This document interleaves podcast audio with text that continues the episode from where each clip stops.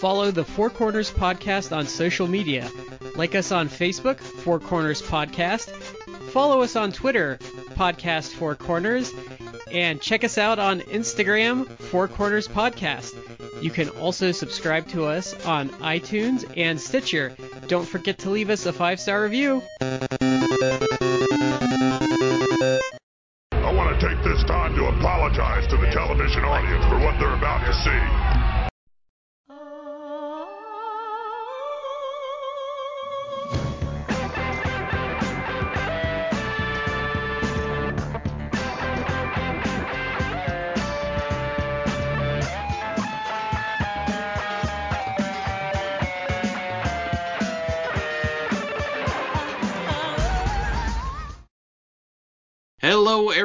Welcome to the Four Corners Podcast. I'm Shad here with Matt and Brad. Guys, how are you?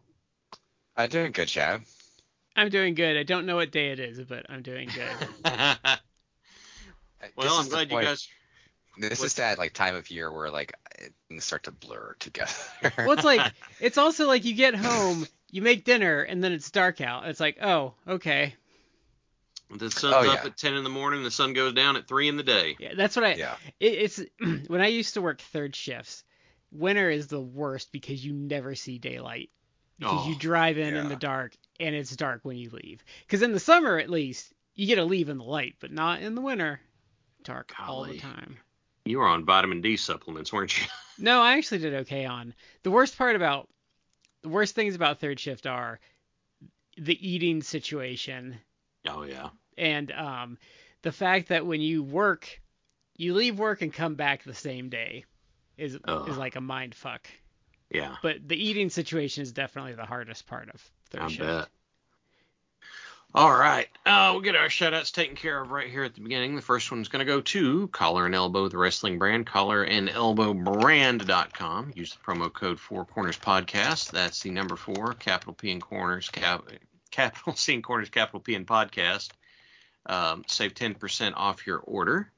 The other uh, shout out that I'm going to do is you know, we're getting on the holidays, and there are folks in East Kentucky that still don't really have much because, you know, the floods came through, wrecked everything, and then hurricanes came, and everyone's like, oh, hurricanes are way more interesting to help than them dumb hillbillies, so we're going to do that. So if you would like to help them, um, you can make donations through the Appalshop, A P P A L S H O P dot org, or um, there is an apparel company that's right there uh, right in the heart of it that is doing donations and and um, distributing stuff right to the people that need it. Everything above board. They incorporated a, a nonprofit for it and everything.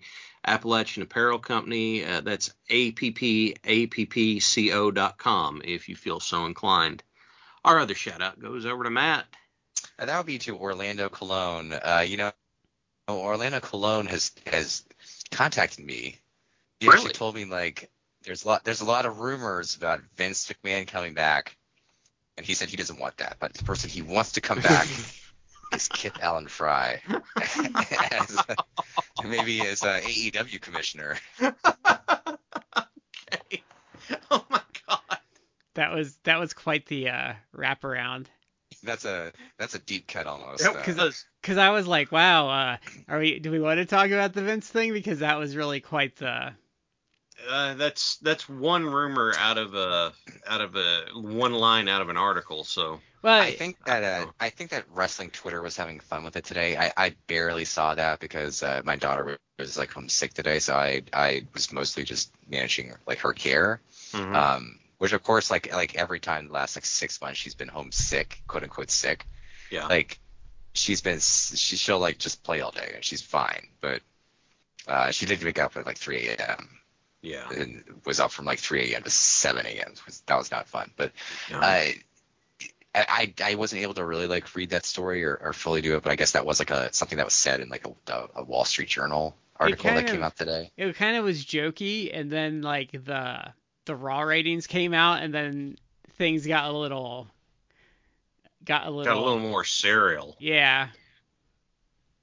Um, Mhm. Yeah, it was a throwaway line at the end of that article, and then all of a sudden it's become a thing. So Well, because I think I think though because I think they have to know the ratings beforehand. I'm kind of because I was kind of joking about it, but I've I've been kind of off the Triple H bandwagon pretty quick. Like Raw is not that good. SmackDown is better, and the ratings reflect that, but Raw is just awful. And um, I that's Yeah. kind of at first it's kind of like well maybe you know maybe people are getting a little leery because Triple H is kind of not doing well and then that that raw rating came out and I'm like, "Oh, you know, maybe maybe there is something to this because I don't think I don't think if you had left Vince in and like things had been going the way they were going that they would be quite this low right now if they hadn't have had the Triple H changeover. Mm. I, don't think know. they'd be bad, but I think they would still be slightly a little better in ratings than they were. Um, because I think I think what happened now though is you've alienated some of the base that were staying, but you also disappointed a lot of people that checked it out and were just like, oh, it really hasn't changed that much. Hmm. Maybe so. Um, but I, I, can I- yeah, go ahead. I'll Matt. add that I, I don't I don't want let, let's just entertain this rumor. Like I don't want Vince to come back, No. but if he did, I darkly would find it hilarious that certain people were like begging behind the scenes, obviously like really clamoring to get to go back to WWE to the point where like people like Andrade, it's like you're doing things to intentionally like get yourself fired so you can go back. Um, and other people like Malachi Black, like I guess wanted to go back before he was basically talked out of that. But Yeah, the people who were Malachi- hired.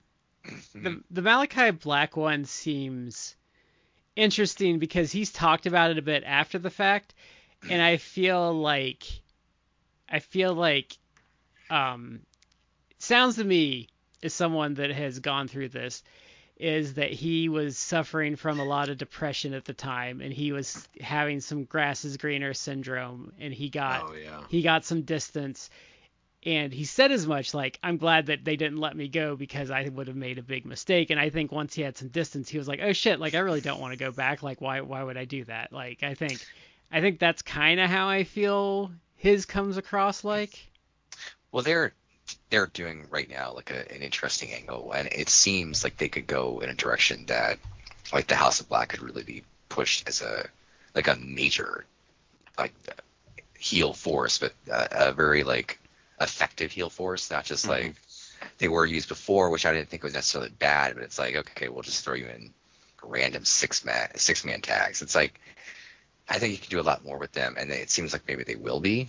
Uh, but it, it- let's be honest, like if, if he were to go back under Vince, under Triple H, it would be like you would maybe be in like maybe you'd be in a 10 minute segment on uh, SmackDown, but you wouldn't be used like you are now. Like you, Yeah. or you you're not going to beat Roman. or you get or paired like up that. with the miz and you would instantly not be over Even if you get paired better, it's like well maybe you'd have like a nice little uh, Sheamus feud, which Mm. might produce like a good pay per view match, but then nothing would ever come of it. yeah So, um, and I i, don't know. also Well, we're just so you know our our award show is coming up and I need to watch Final Battle before I I can safely vote on the match of the year candidate because um it sounds like a winner is you might be tucked away in that show with the double Yeah. dog collar match which sounds like Oh it was my God. batshit insane. it was it was just wild and oh gosh I, I the guys worked so hard it was really the main was really good too um so you know it's uh, it's not fun. to take It's funny that I said around I think April and May that I didn't care what happened the rest of the year. The FTR was my tag team of the year, and they still capped a goat level campaign off with something that's probably the best thing they did all year. Yeah. Uh, uh, Jeff Hawkins, who Mhm. uh, I've met before, but he also he follows us on Twitter. He's a really funny guy. Um, he's done like stand up comedy like back in the day.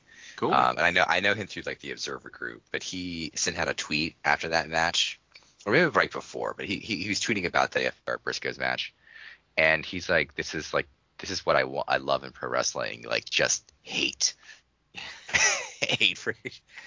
It's like that is something. That's something to be said Yeah. about that. So I can I add a say one Yeah. more thing about the uh, the main event uh, with Yeah. uh, uh, Jericho versus uh, Claudio. Yeah. Yeah, um, some people were like hate, hating on the finish because Mm-mm. Jericho got put in a big swing, but a, a much longer than usual big swing Mm-hmm. by uh, Claudio, and then he tapped. He tapped during it, and there were some that were like hating on it, but he actually like cooked a couple guys where it's like. Like you're like a you're like you loser like I, like I, this, this move is barbaric it's horrible and he was being a little kayfabe, but I mean, there are people that are like, no, this is a terrible move. It's like it, it makes it gives you vertigo. It makes you your your systems like all stretched out. It's like it's it sounds like they hyped it up at least that it's like a terrible move to experience because it's just like makes Yeah. you just physically ill. If this was So I- NXT, he would have puked black goo out of his mouth like that Oh, referee. yeah. Ugh. But the um yeah, the main was really it, it was really really good. It looked good as a finish also. Just just putting that out there. eh, The finish looked good. It was not just like oh this happened. You- It was it went over well. Mhm. Um just if you and and you had the the dog collar match, you had the main, but in between you had one match. And all I could think is whenever that the tag match was over, I was like, "Oh, oh God, uh, who has to follow that?" And then Joe walks through the curtain, Ugh. and guess what? Joe did not have a problem with a quiet crowd. He pulled them right in, and it's just like I I would have thought the crowd would have been exhausted after that tag match, but Samoa Joe is so good, Mhm. he brought him right back in. He gives Somebody no said fucks. this. No, somebody said this, uh, but basically like Samoa Joe's TNT title reign. I know he's also like the the Ring of Honor TV. He's the king of television. yeah, like he he's like a, a dual champion right now, but it, his TNT title reign is already like better than Wardlow's, and that's that's not necessarily Wardlow's. That's kind No, of they more bought they booking. botched. Yeah, I don't know what they I don't they they really until Joe, which has been decent, like um and Yeah. we'll talk about it more in the awards show and why AEW is not winning my promotion of the year this year. The TNT title booking has been an absolute eyesore this year. it's been bad like pretty much the entire year. Yep. See, I, I feel like that um, Wardlow got hamstrung by the circumstances A bit. right before he won that, and so his momentum is all cooled, and they're like, "Oh God, what are we gonna? How are we gonna handle this?" And then it just kind of, uh, it it was hard to get it with everything that blew up in that time period. It felt like it was kind of hard to get that. Yeah, but how hard is it? but- How hard is it to just go back right to what he was doing that got him over and just have him murder killing people every week in title matches? Like I don't understand why that was such an unfathomable concept to them. I don't. I, I'm I'm not speaking to that. I'm just saying. I mean, Like- that's like- Like I mean, it wouldn't have been perfect and you would have had to do something eventually, but at least it would have kept him going. Yeah. So, anyway, um, that's actually not the main content for tonight. Yes. We are back on the Dangerous Alliance saga. mhm. Uh, Brad, where are we at? So this is so we're in January. I think it's like January 21st of 1992. So we're about a month after Starcade, and um, so this is Clash of the Champions 18. Now I have to say a couple things about this show before we get started. You can really tell that the management behind the scenes like changed a lot in this month because Mm-hmm. this show Mhm. feels like almost a completely different product. For one, you can feel how the Dangerous Alliance has like tendrilled out and energized the promotion, but things are tighter, like angles are getting moved and pushed. Like they set up like four or five things for um Super uh Super Brawl.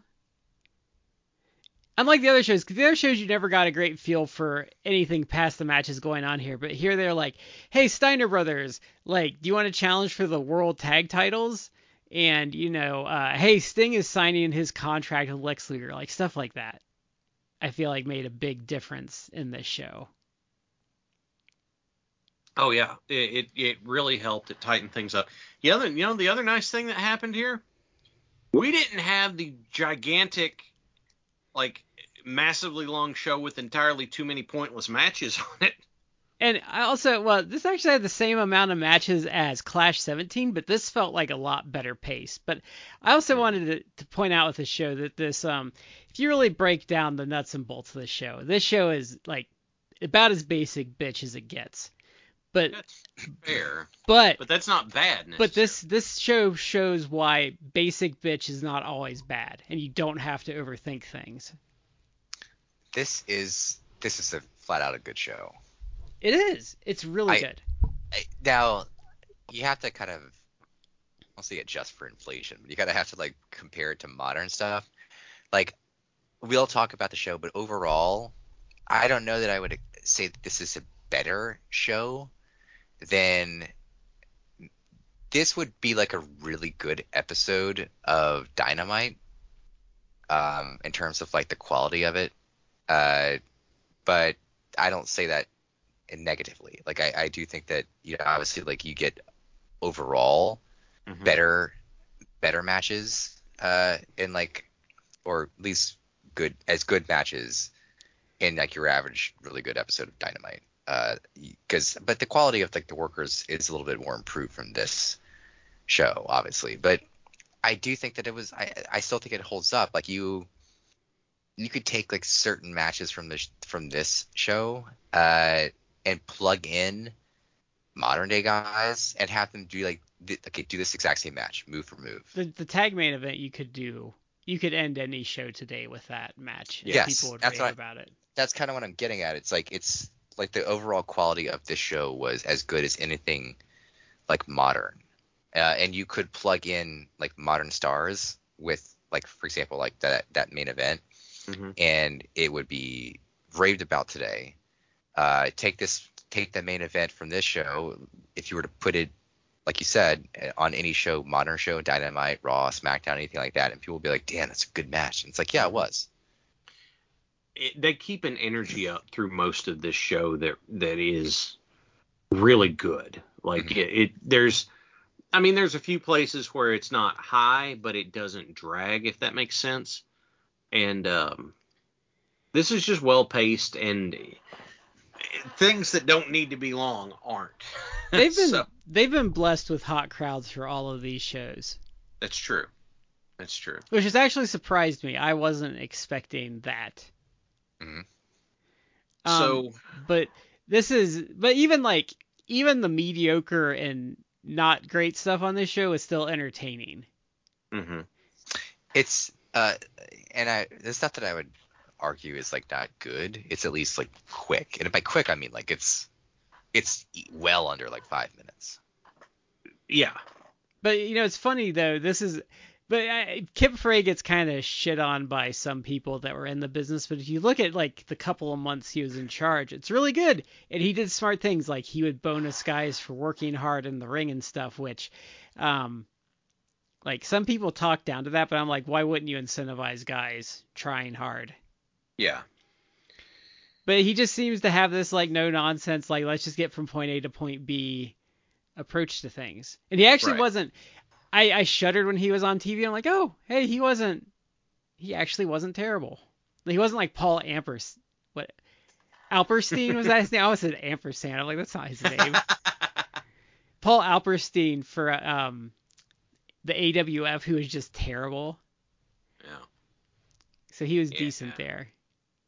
So, how about we, we this one opens up with a fantastic match. Um, this sucker opens up with Big Van Vader and Mr. Hughes versus the Steiners. And no, I did not misspeak. Mr. Hughes was in a fantastic match. He's been in two fantastic matches during and and Yes, and you're getting a twofer for this because Van Hammer was also in a good match on this show. yeah, yeah. crazy talk, isn't it? This match, this match, notable to me because yes, Mr. Hughes was in a good match, um, and I thought it was I thought it was good. I like this match. It actually was fun. Somebody I saw somebody write that this match was maybe like the closest you're gonna see dudes in like a uh, almost like an all Japan type of match, and it's like Mhm. yeah, it's like just it, this was just. It, to, to quote Big E, it's like big, be- big meaty men slapping meat. Yeah. I think- just like I actually think the All Japan guys would tell them to knock it off a notch. Yes. Slow it down, because there, guys. because there, the, because they, like there was just, it, there was just crazy shit going on. The way they were throwing Vader around, the way Vader just caught Rick Steiner on the outside like he was nothing. Oh yeah. I think the crowd actually audibly gasped when Vader caught Rick like that. It it Yeah. got it got still real quick.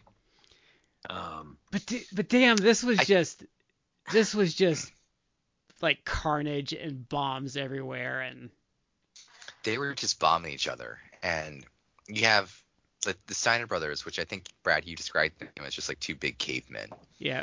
like they against like two just big beefy guys like hosses and everyone's just throwing bombs and this is exactly what you want like a steiner's match. You just want them going in there. You either want two matches two, t- two type of uh, steiner matches. You want them in there against like just dudes that they're gonna just steamroll and like murder. Or you want guys who are gonna be able to go toe for toe for them and just like throw throw hands with them in Or- like the most violent possible way. Or you want and you want a guy like Vader that's gonna tell them like don't be a pussy like you know lay it in. yeah lay it in which you know is gonna make the Steiner shit look even better.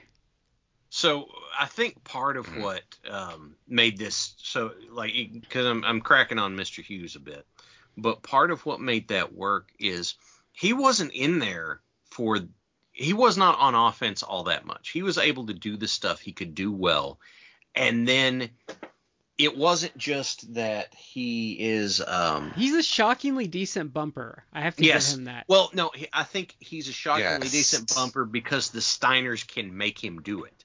If he was in there with someone who was smaller than him that he was supposed to bump for, I don't think it would work. But when Rick and Scott grab him, they're like, "You're going. You can go with us or not." He's just like, "All right, okay, I'm going then," and he doesn't. You know, he goes with them, and it it they go. I mean, my lord, it is. You guys aren't kidding. This is hard hitting in like some of the best ways, and there's no head drops. this I is love something that if, there aren't head drops. if this if this opened like a dynamite or something today like this would like break social media. people would lose their minds because it's yeah This is part of why the Steiners are are like at the top of my my tag team list. Um, because I know how many other good teams there are, but I mean, my God, watching the Steiners is amazing. Rick is really underappreciated a great worker in his younger days. yes I still Even love that, I still love that love singles match with Luger was really good. Yeah, I still love him shoot uh, knocking out Chris Champion for kicking him in the face. yeah, a little bit, a little bit. And now, Shad, as a worker, was that a fair receipt? Um,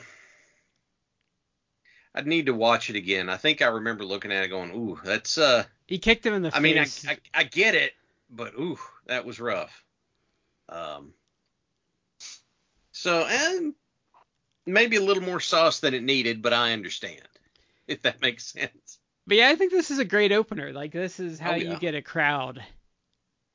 This is how you get a crowd going. Absolutely. And I, I have to say, like this has this left a lot of like big shoes to fill, and I actually was surprised at how decent the next match is too. yes So thi- um This is Terry Taylor and Tracy Smothers. Wait, Smothers. hang on. What were you gonna say, Matt? I, I was just gonna f- finalize like Mr. Hughes. Like I, I don't know why he wasn't like this like the entirety of his career. Like if he was just like the big guy who can sell very well, but also could could handle himself in like at least tag team matches and come off as just like a brute, uh, he would have been fine. I think that would- booking- sadly was not. Oh yeah, sadly that was not most of his career. Well, and I think also, like I said, it's the Steiners making him do it, so he can't half-ass Yeah. his sell. But I think I think other promotions were trying to make him be like a real wrestler, Mm. Mm, and that really that did need to happen. yeah. Because like in a tag match, he can come in for like a minute. He can do the stuff that he knows he can make look good. He can do his three or four moves. He can bump a bit, and then you know people don't think badly of him. But like when you do that King of the Ring versus Curt Hennig, suddenly he's the heel, and he has to chain together, you know, two or three minutes of control even in a in a short match, and that's that's a lot of content if you're not like a great worker. He he he was plodding his way through that, and Yeah. that was that was honestly, it feels like it, it was just hanging hanging him out to dry. Yeah. So there are some people that are position players, and there's nothing wrong with being a good position player. But the problem is, if you're not played in your position, then uh, you don't thrive. So now the next one you said, Brad, was uh, Uh, what was it? Terry Taylor and Tracy Smothers versus Marcus Alexander Bagwell and Brian Pillman. So there is Uh, a definite one of these is not like the others in this match. Yes, exactly. Yes. yes. I have to say though, I have to give I have to give Taylor and Smothers credit. They made him look pretty good in this. They did. Uh, Bagwell was kind of like out of place, but he just, I think he just worked by like bumping his ass off and and generally looking good. Hmm.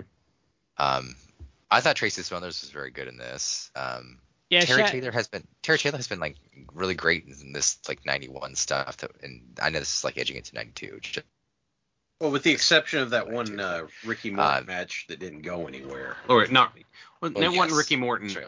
Um, that one where he tripped like Ricky Richard Morton and no, no, no, no. The the one that he had where uh, the match had a weird finish to it, and he was just kind of burning time to get there. I don't remember who that was. Oh, was. who was that against? Um, Bobby Eaton. Yeah, was it Eaton? Yes. Okay, I was Yes. right in the first place. So like that one was weird, but it felt like there wasn't. That one was just kind of weird and an outlier, whereas the Taylor-Made man has been doing very well in this stretch we've been watching. Yeah. So And Shad and I are talking before the show. We we think Smothers is really like an unsung like great worker that doesn't get enough props. Mm-hmm. I think Yeah. uh, I think some of the gimmicks he's had, especially in hindsight, kind of color people's perceptions on him. You I know, need- and- I need I need like a good like 15 to 20 minute Brian Pillman versus Tracy Smothers match now. ooh, I wonder if that exists. I'll have to look. But um, everybody worked hard in this match. Bagwell held up his end of it. Is, Yeah. Is, Mhm. is I mean, you're putting him in there with these guys who know what they're doing, and they're saying, you know, you've got two jobs. Learn from them and hold up your end of it. And he did. He didn't look So- and I, this is gonna sound like a backhanded compliment, and I really don't mean it like that. I do mean it as a good thing. He did not look lost. I- oh yeah. like that. Yes. I that is a compliment. Like he did not look lost by what was going on. Yeah, in a, in a case like this, doing basic stuff isn't it's not bad. This was a really high high energy match. Like there was a lot of movement. There was not a lot of slowdown in it because they're trying to ride the the momentum of the opener. And it's three So- vets. It's three vets doing their thing, like going full speed because they know the other guys can keep up. Like that's got to be Yeah. tough as a as a young guy. You're just like, oh god, it's my time. It's time to do my thing. Because because if you're if you're selling, you take it and then you feed up, and you take it and you feed up, and you take it and, you, and then you, you stay down for something. But when it and so that's not hard, right? Honest to God, that's of the whole thing. That's probably the easiest part. And then when you go on offense, you come up, you're like, oh God, what am I gonna do? What am I? And so he did fine. Like there are there are so many ways, so many ways that you can just freeze up. But he did fine. He didn't get lost, like you said. So it was great. Do you want to hit the next match then? Yeah. So this Um, is Richard Morton versus Johnny B. Bad. Um, this was quick and kind of squashy, but I actually thought Morton made Bad look pretty good. he did, um, but this was kind of like a not much of anything match. This Mm-hmm. is where this is where having like seasoned vets like on your roster help and they're worth the money is like this was a nothing match, but you came out of it thinking better of Johnny B. Bad because you're like, oh, okay, I think I would put an addendum on your statement, Brad, having seasoned vets who are professionals. yeah, Because if, if Ricky Morton had been like, no, uh-uh, I'm not, I'm not getting squashed, then this could have been a very different thing. But he's like, "Eh, dude, whatever. This is a work. Yeah, sure, fine. I'll go out there. I'll put him over. No big deal. I don't care what it is, you know. And so it benefits Johnny B. Bad. It's no big deal. It builds up a young guy. Cool. Um, but you know, we could we could have some people, Jimmy Garvin, um, that you know could do the exact opposite kind of thing sometimes, and then Yeah. we uh, and it it it doesn't make any it makes both of them look bad. It makes him look selfish, and it makes the up and comer look like a chump. yeah. But where we've got professionals here, they do a good job. And then after the match, um, they do Brian Pillman cuts a promo on how he wants to get the lightweight belt back from Liger, and then he punches out Johnny B. Bad for some reason. And then I yeah, We- I we- didn't get this. It, it was first off, it was like kind of a, uh anti-Japanese like like promo from from Brian. It was talking how like, oh, I don't mean to start anything, but like all my life I saw you know Japanese people buy up buildings and put Eh, they're kind of that this is well founded in like the 80s paranoia when like Japan was seen as like the next big threat. It's kind I- of a holdover from that. Yeah, I do. I do recognize that. Like, I, I kind of like I'm old enough to know like that's kind of what they were drawing upon. It was But weird it was coming from like, him.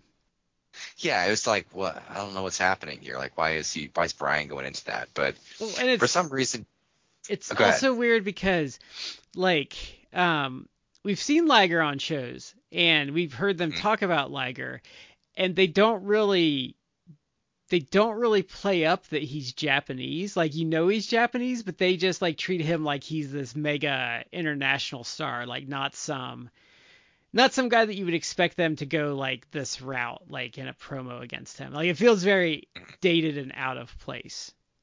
Even in '92. Yeah, it, it's it's this weird.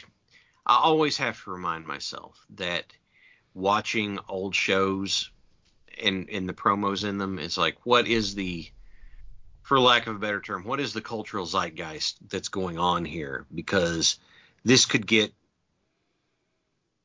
this could get weird real quick. It's like no, oddly oddly fitting of the time period, but still kind of weird. mm, Um, it's about the problem is this is about like five or six years like behind the times I think yeah. because like especially like you know with the kids on the you know the kids on the the watching the show you know they've they've all been playing Nintendo for you know For a while. seven years at this point. You know the Super Nintendo's coming out like you know anime's starting to creep in. Like you know you know maybe the older people that were worried about like the cars and stuff but even then like their economy had been crashed for oh god when did the japanese economy crash? I it's between You know what? I 86 and 88 i think I do not know. but it just feels it feels very out of the time behind the times i feel like i feel like people had kind of moved beyond that and there was like a general acceptance building hmm towards like Japan, so I just find it I found it weird and out of place. It kind of reminds me of um remember when Cody did that raw raw USA thing against um oh shit now I can't remember his name. A go go. Yeah, a Go-Go and everyone was like, "Dude, that's kind of really like mm. ill-fitting for, you know, this time period and his character and like what you've been generally going to have felt like that." It, it certainly seemed like a choice you could make, not one I would have made. but yeah. I don't know. It, it's it, it was odd, but you know, not gonna worry about it too much in the course of yeah. ju- one weird promo. It's like, well, that's fine. I And then he punched Not gonna worry about Johnny. B. Bad, and I was like, well, that's kind of weird, but okay. Well, Johnny B. Bad was listed as a, you know, he went into this match being announced as a, a- being in the light heavyweight division on the top end of it. So, you know, he's competition. Oh, I mean, we saw him challenge Pillman for it in, was it the last Clash? Uh, yeah, Yes, it or was. something like that. Yeah, it was, because that's where he turned on Teddy Long. Okay, Yes. there it is. But you know, we've got this yeah, it, rivalry thing, and it's like, okay, you know what, I can, I can roll with that. That's fine. Um, and then oddly enough, we go into another match that, I mean, you can't. I'm not going to say he's a veteran, but he does a lot of work to make the other dude look good. Diamond Dallas Page versus PN News, and Mhm.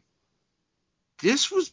I mean, it, it was only three and a half minutes, but it was pretty good three and a half minutes. I have to say I hate I, I, I like Diamond Dallas Page, but when he's doing the good God thing, I just I want to stab him. it's actually funny because he did syndicated shows with Lance Russell for a while, and Lance Russell called him out for saying it too much, like on air once. Oh, really? Because he's like he's like, look, I think God's a great guy, but like, why are we talking about it right now or something like that? Wow. Okay. It, it, was, it was something like that, but it was it was one of those things that only Lance Russell could do, and, and it's hilarious, but like a good like way to chastise someone. Yeah. Man, Lance Lance is a God, he was one of a kind.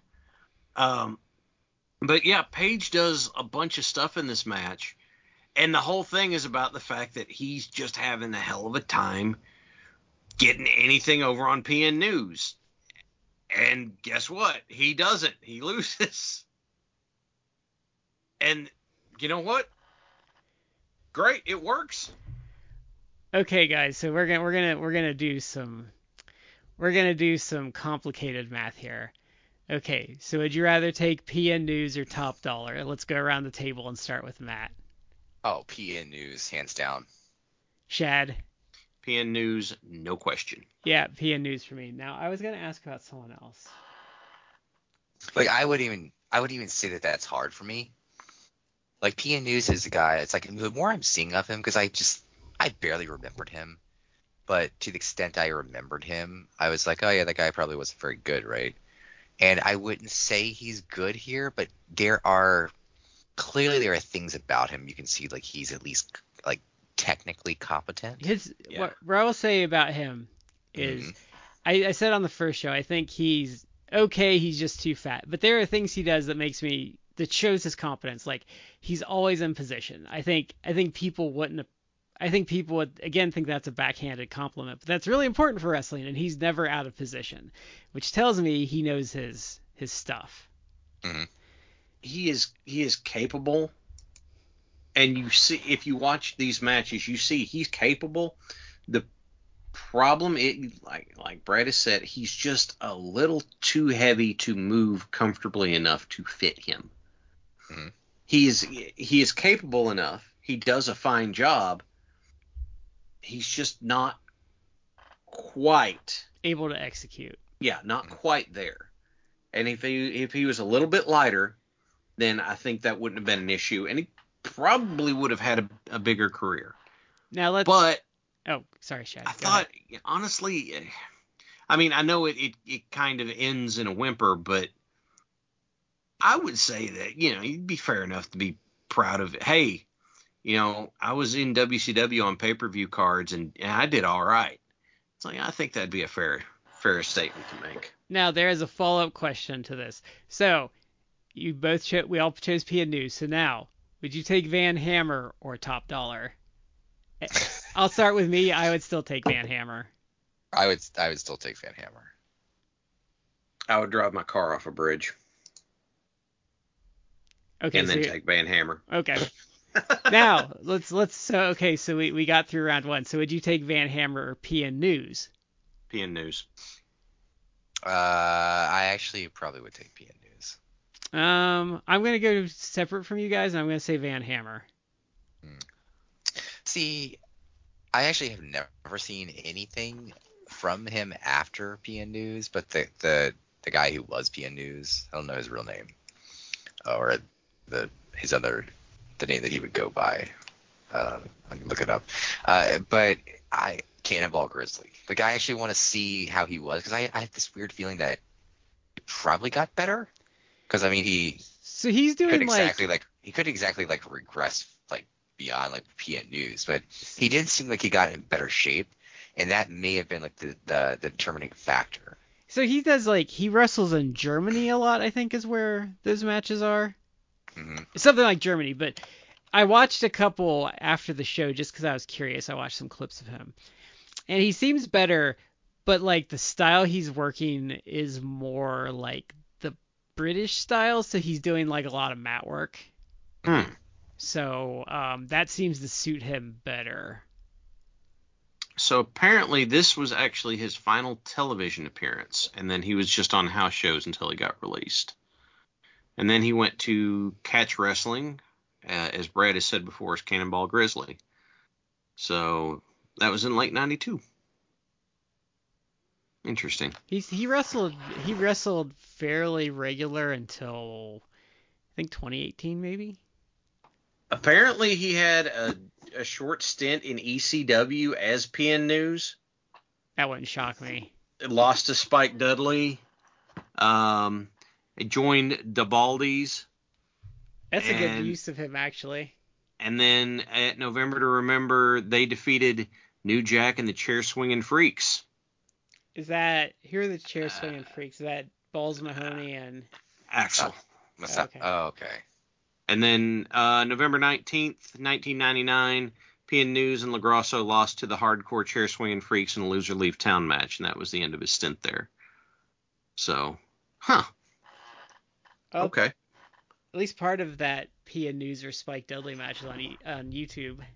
Oh, cool. And there's a PN News versus one man gang match.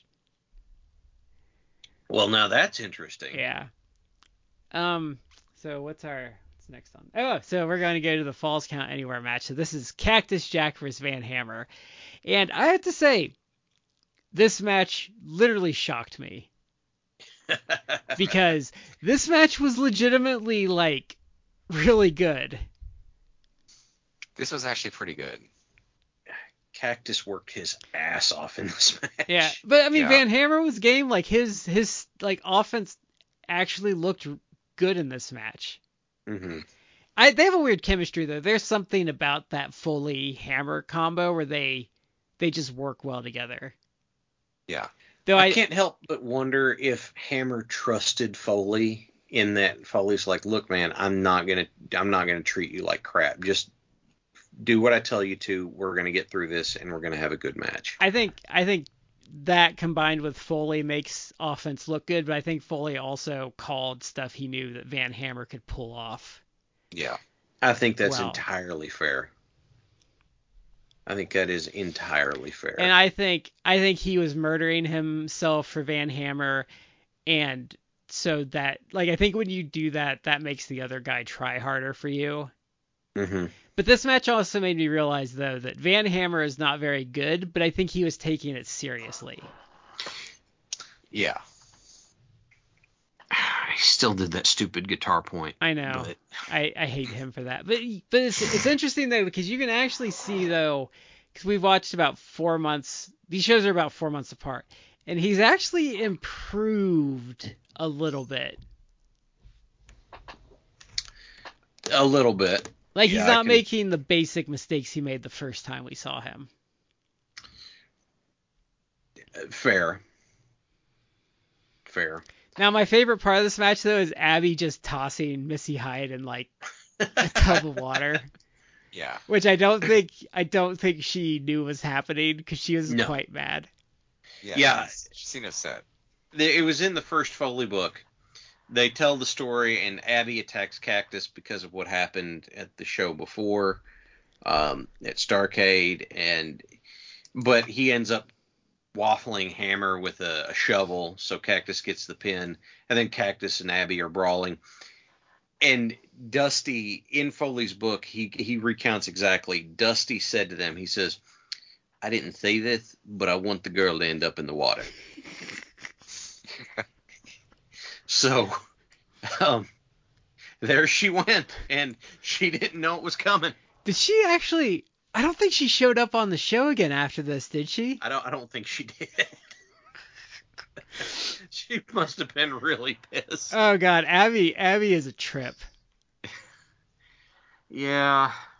I know, I know he's a scumbag and he's giving people Hep C, but like he's been through these first four shows, he's consistently been one of my favorite parts of each show. Mhm. Just because he is such a nutcase. It- yeah, that's fair.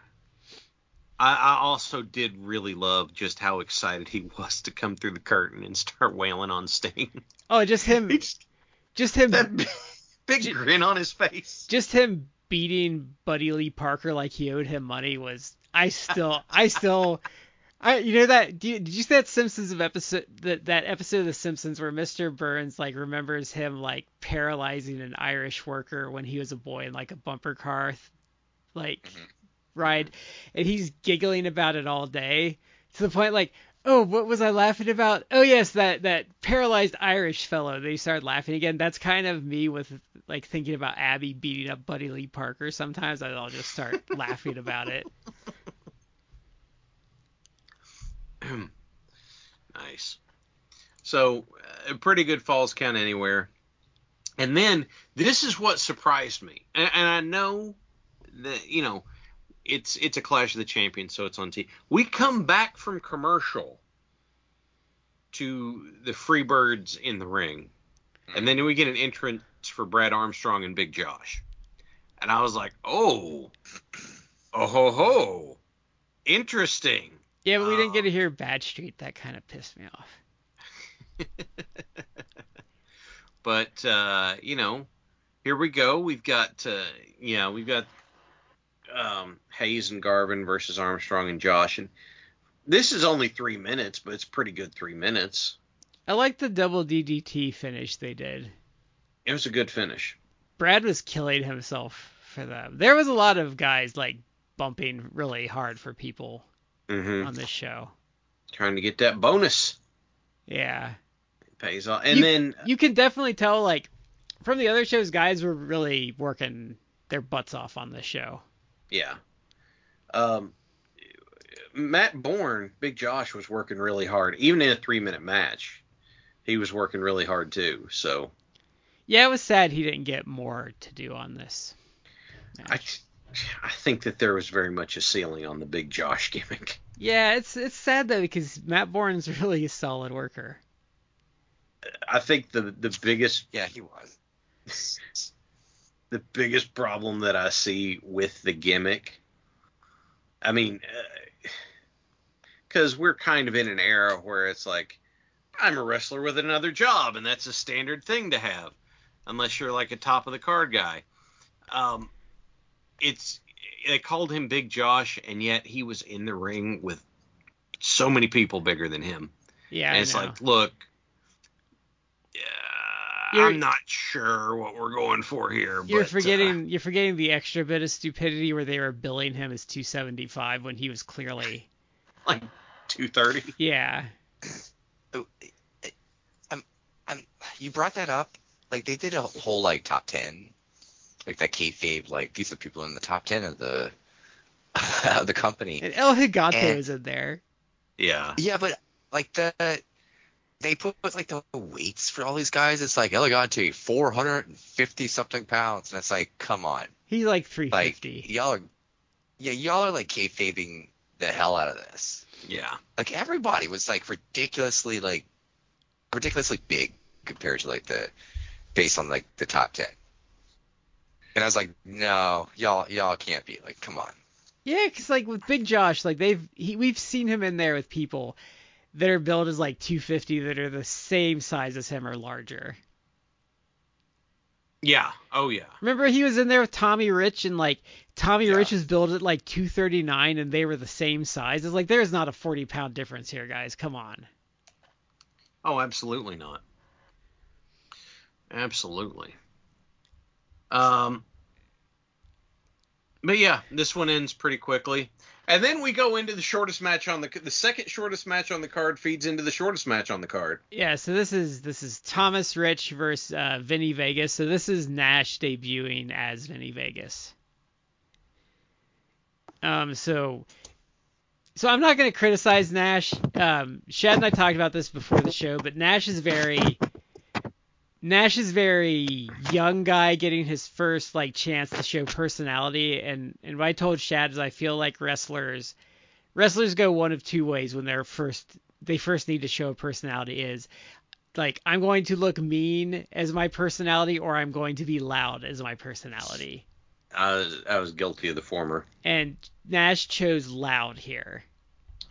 Which is fine. I mean, the gimmick was pretty loud. I don't know why they said he was from Nevada when they could have said he was from Las Vegas. Yeah, I know that was dumb. But I mean, loud was fine. Um, I, I mean, think it's better too- than just I think he tones it down pretty quick. Yeah. Okay. So this match is 56 seconds long. And incidentally, Thomas Rich, when we're talking about some someone being a professional, he absolutely is. Um, this match is 56 seconds.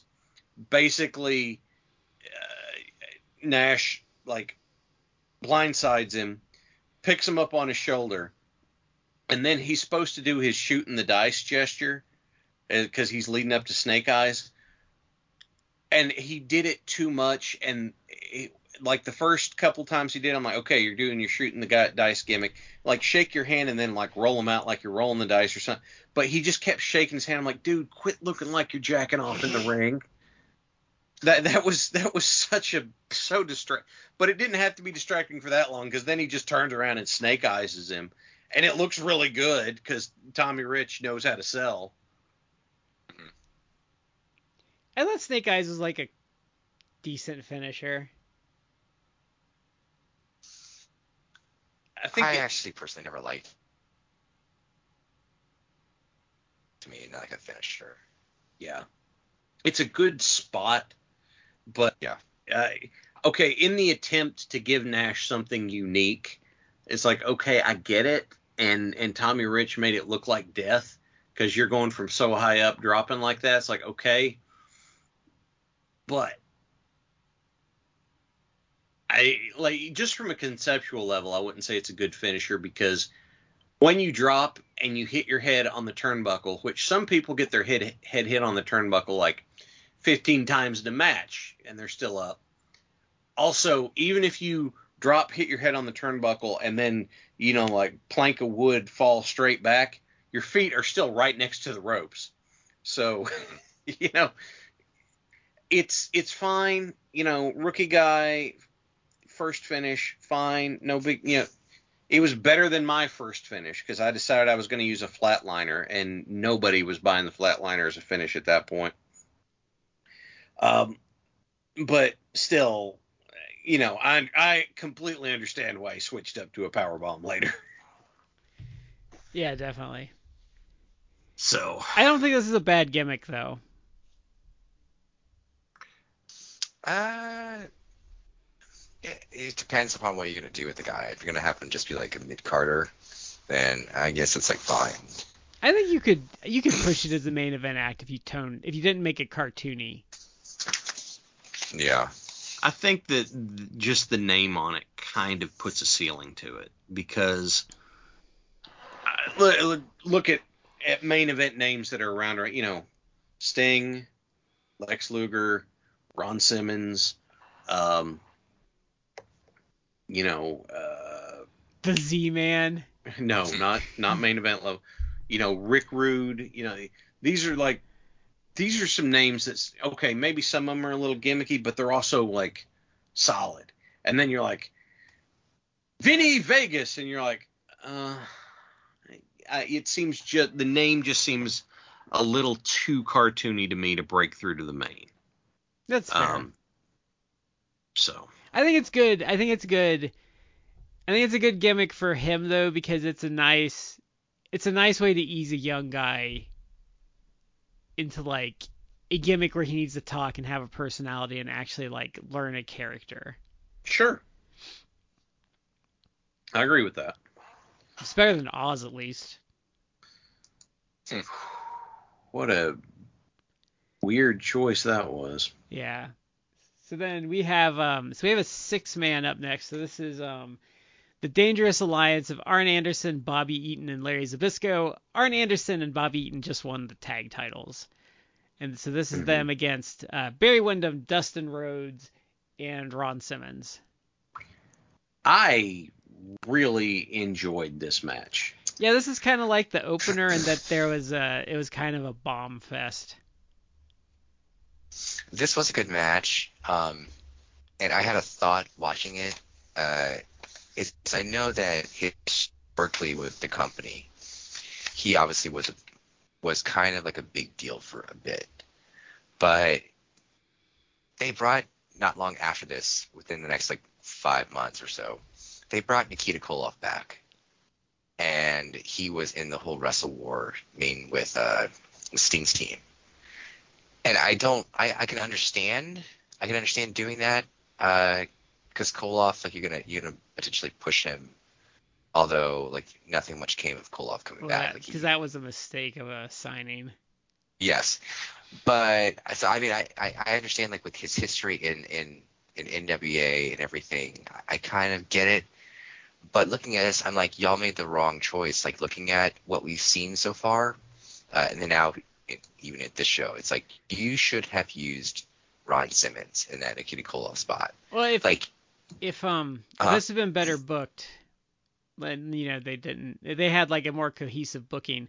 What I really would have done, I think, in hindsight, is I would have used Simmons there, but I would have had Simmons get like the de- the definitive win that puts the dangerous alliance away, like gets the visual pinfall, whatever you need to do for that definitive, like the dangerous alliance loses, and use that to propel him to beating Vader for the title. Is how I would have done that in like hindsight. Maybe. Mhm. all I know is like you could have put him in a spot like that, and if you had done the booking well, like he he would have really gotten big over. Like he was over. Like he and I, the thing that I say is like in this in this six man tag, at no point was I like uh it's a bunch of guys. I'm not really sure why Ron Simmons is there. It's like no, like he was totally believable as like an upper tier face, and I, I think that he should have been used as such. Uh, and he wasn't exactly used that way. I loved this match because I, I took this as the um, faces getting faces dealing out comeuppance kind of match, and I mean, they just it, it just seemed like the the three of them were just wearing the other guys out, It's nice and it was it's nice when you um when you tune into to a Barry Windham match and he's got the working boots on. hmm Mm. They they worked. I mean, this was Barry Windham's revenge match for the attack by the Dangerous Alliance, and um, it, was. I mean, it was. Uh, uh, it was. This was a lot of fun because they just. This was just uh, lots of energy, lots of moving around, lots of switching people out. It just kept kept the momentum going. Heyman's incessant complaining about the cast or the brace on Windham's arm was a nice like touch of detail. Yeah, yeah. That's the stuff I, I miss with modern wrestling. Like AEW does it more, but like that little detail of Heyman like complaining that he's got a Mhm. brace on his hand. Like I was like, oh, I kind of I kind of like that they're they're paying attention to that stuff. Yeah, yeah. So, um, fun match to watch, Yes. and And then a that good- takes us to the. Yes. To the, up? So I was gonna say it's a good it's a good primer for our main event. hmm So our main event is Rick Rude and Steve Austin versus um, Ricky the Dragon Steamboat and Sting. And I have to say this this match was really good. it was. How funny is it that we're you watch this match, and with what I said about Bagwell earlier, it's like you've got three three veterans in there, and then the younger guy who's just got to hold up his end. That was that would qualify for Austin in this match, even though he was totally holding up his Yeah. end. You know. Yeah. There there's a funny little attention to detail in this match though that I noticed and I laughed about. So remember remember when we watched Starcade and Big Josh like kept trying to punch Rude in the abs and it didn't work? Yeah. So Yeah. Steamboat was doing his chops and he kept chopping Austin in the stomach. But when Rude would come up, he'd always stand up and, and and do his like chop to Rude in the chest. He would never chop him in the abs because he learned you don't chop Rick Rude in the abs because it won't work. You don't anything Rick Rude in the abs because it won't Yeah. work. no, I, I, I was it was kind of dumb, but I, I like the faces just needlessly cheating because they wanted to um It's comeuppance. Well, and and this is also why Jim Ross is an amazing announcer because they did it once and Jesse Ventura's mad and they did it again and Ventura's mad again. And Ross like, but they just they just went back to the way that you know they just went. Sting was the legal guys, and that what you wanted? Yeah, the legal guy's back in, and Ventura's like, "You know that's not the point, Ross." and and I like um I I I like the the way that they handled the ref in that situation because the ref was dubious and they're like, no, no, it's cool, man. The ref's kind of asking the crowd like, did they did they tag? And the crowd's like, yeah, yeah, they tag. He's like, okay, I'm gonna believe you. Well, how often do you, does the ref go and do that? And they go to the crowd, and the crowd's like, "No, he didn't tag." And now Yeah. they turn around, and the ref's like, "Did they tag him?" Like, "Oh yeah, sure, he tagged." And the ref's like, "All right, yeah, I don't ever get this reaction. I guess it's true." Yeah. Um, What were you gonna say, Matt? I uh I think I I'm pretty sure I've talked about this before on the show, but I do think that the the team of like the commentary team of JR and Jesse was actually good. Like they they had like a good like uh like rapport with each other. Um, And- and Jesse overall like was good with even like with Tony Schiavone, like he was good with Tony. I don't think Ventura likes Jr. I know he likes Schiavone a lot. But I, but I, I, I have a real love hate relationship with Ventura sometimes. He can really get off the rails. But um, what I like about Jim Ross is Jim Ross pushes back on him unlike Vince did. And it's more like his rapport with Gorilla, so you get like you get toned down Jesse because Yeah. you can't just run over Jim Ross. Right. Did this is uh, calling back to something we said earlier?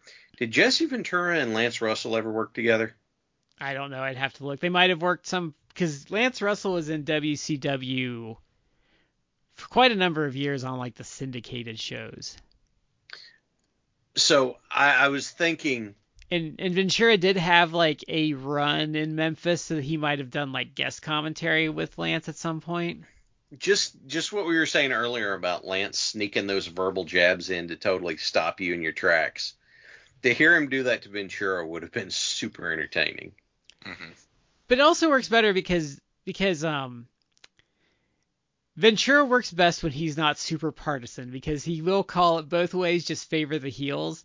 Yeah. And I think it works better with Ross because Ross does the same thing. He calls it straight, just with slight benefit to the faces.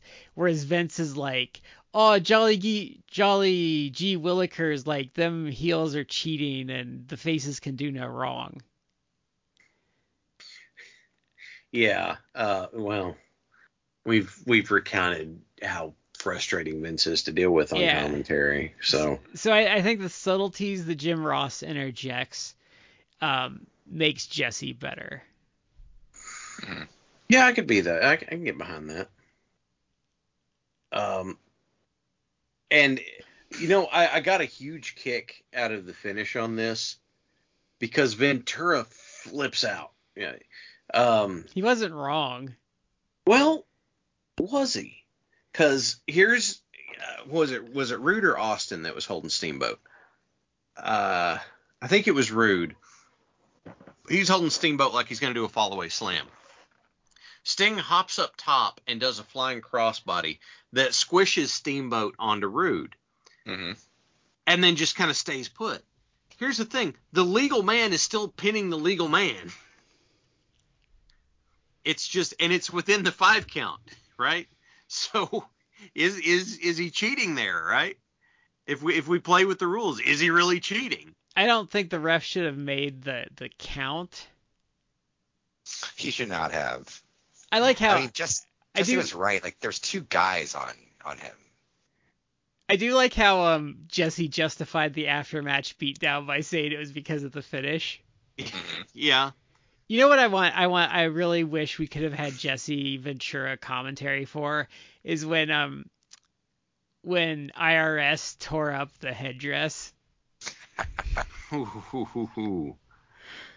That would have Okay. been hilarious. That's still still one of my favorite moments. He didn't pay the gift taxes, Monsoon. I still don't know why why destroying it was like the proper course of action there. I honestly feel like uh, it probably was something. The long and short of it was probably just like Vince was like, I want feathers all around the ring. Get those feathers all around the ring. I mean, good shit. I'm, I'm gonna sorry, go I- rape. I'm gonna go rape a woman. See you guys later. Wow. I thought I was hitting the line, and then Matt, she's like, nope, we can go further. I, I mean, that's what happened probably. Like Patterson, I need you to pay them out. You you know just to touch on that briefly, I know I know the the Vince scandals were a big deal recently, but he got a he got like a 40 year pass on like just essentially assaulting that woman in like um oh yeah. the back of a limo in the 80s. Like I don't know, like that was a well-known story like as long as I've ever been on the internet. And like that that one never touched him. Like that always shocks me. It didn't even come back when they were making all the accusations. They acted like you know, oh, he just started doing this 10 years ago. It's like get the fuck out of here. He's been doing yeah. this for Mm-hmm. Yeah. since 84. Yeah, this is a long-standing thing. Yeah. So. Because that's uh, why they were like, well, there's like five. It's like there's five that they found. Like he's been like he's been doing this. Like you don't just you don't just start doing this in your like 60s and 70s. Like you've been doing this since you were like You've been doing this since you were strong enough to be sure you could get away with it. yeah, like Yeah. it, it. People just astound me with that that stuff sometimes. Like Yeah. their selective, their selective um outrage at things. Well. Yeah, pretty much. Um. So, what do you think, guys? What do we think of this show? Uh, I would give it a thumbs up. Like it's it's actually a pretty good show. I mean, it's not. I I would not necessarily call it pay per view quality, although it was better than the Lethal Lottery Starcade show we just. It's I would say there's nothing like that's must see on the show, but this f- show is just from start to finish is a ton of fun. Yeah, it's uh, it's. I actually feel like the pacing is good. Like the first two matches I felt were like really solid and good. Mhm. Um, then it was like a couple, a couple ones that were just like uh, ho hum, but they were like three minutes long each, so it's like Yeah. whatever. But then even- they had the Van Ham Cactus Jack match, which was kind of like just a fun brawl, Yeah. and then it's a couple more like blah matches, but then they had the last two matches were like really good. So like the pacing was like solid. But like the Vinnie Vegas match, like he just murdered Tommy Rich. Like who cares? Yeah. Like it was it was a minute. That's exactly what you wanted a squash to be. It's a TV special. Like it, it had its place on the card and it did its job. Yeah, like you said, we've got two good matches. Then you've got two three minute, three and a half minute like M matches. Then you've got that falls count anywhere, and then you got a three minute uh match and a one minute squash, and then two good matches again. This was laid out really well. It it keeps energy going. Like Yes. there's momentum all through the card. It's not like it's not like the the clash we watched before where that Nash and Tommy Rich like match would have been like four minutes. Right. but like I, I would say this is this is easily a thumbs up for me and this is I would say far and away of what we've watched to this point for this era of WCW is the best thing we've watched so far. I, I think it's the most enjoyable. It doesn't have Um, the highs of some of the other shows, but it's it's from top to bottom it's the best card we've watched. Yeah, the worst this the worst this one gets is a eh, you know, with a shrug. But the there's there's the the highs are are, are good stuff. So yeah, I, I'd absolutely agree with that. It's thumbs up on this one, and it's not. It doesn't feel long. You know what is it? About two hours. Yeah, it's an hour and 47 without commercials because I was like, because sometimes you know when you've been watching a while, like I, I was just like, eh, I'm gonna see how much time I have left, and I was like an hour and 20 minutes into this, and I was like, whoa, fuck, like I didn't realize I'd been watching Yeah. that long. Yeah. Yeah, it's it's just under two hours if you're watching it straight. And it, It- goes by briskly. It moves, like the show moves. There's Yeah. no dead spots on this show. I mean, there's downswings, but they're not dead spots. So No, they're always there's always a match. They're always pushing an angle. Like it's a very tightly it's a very tightly produced show. Yeah. And so, yeah, absolutely, absolutely, uh, thumbs up. So. Uh, so next week we're doing, we're gonna be bringing the um, year-end awards, I think. No, so what we're gonna do? So the holidays are coming up, folks. So Mhm. we're gonna be taking a bit of a break. Um, there'll still be shows every week. So what's gonna happen next week is we reviewed SuperBrawl 2 like within the first year of the show. So we're gonna rerun that in place since we've reviewed it already. Um, I didn't Cut us see, a break. yeah, well, we didn't see the point in re-reviewing it and having it on here twice. That's weird. Um, and I don't think our opinions would really change since we gave it a good review.